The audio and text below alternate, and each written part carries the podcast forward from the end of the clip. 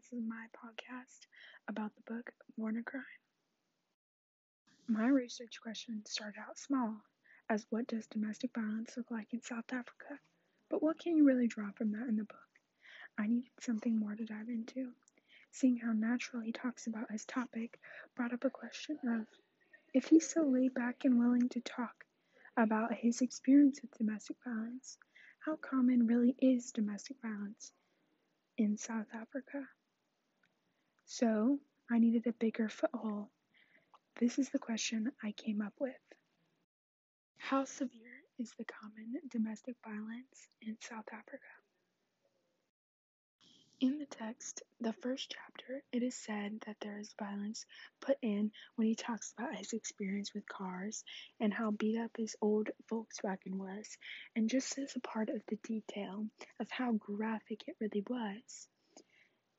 He quotes, if it hadn't been for the Volkswagen that didn't work, we never would have met him, who had never dated my mom, who had never married my mom, who never would have became the man who tortured us for years and pulled a bullet in the back of my mother's head. Wow, that is such a strong and sensitive topic, and he brought that up in a detail of the book. To me, that's just very emotional and that makes me think that there is more common knowledge of domestic violence in South Africa than we really think there is.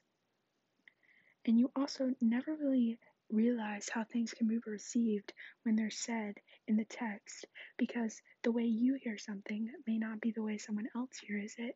So I hear it as a laid back, chill detail about his beat up Volkswagen which is very severe and very emotional topic. In chapter 18, it says, I was made to run off and have fun while girl step cousins had to clean the house and help the women cook. I was in heaven. Domestic violence doesn't only occur in abuse because you can have domestic violence be in your head and be prominent in verbal abuse because of the way they're treated as apparently they have to be treated as women which the stereotype is for them to clean and the men can have fun which is also a type of abuse because that is not right because everyone should do everything and having that kind of mindset with as a man is also a type of abuse. A main factor in domestic abuse is drinking. A lot of people it enhances what they feel and can make them do things uncontrollably. And in the text, it says, When Abel drank, his eyes would get bloodshot. That was the clue I learned to read. I was always thought of Abel as a cobra, calm, perfectly still, then explosive. There was no ranking and raving, no clenching fist. He'd be very quiet, and then out of nowhere, the violence would come. His eyes were my only clue to stay away. His eyes were everything. They were the eyes of the devil.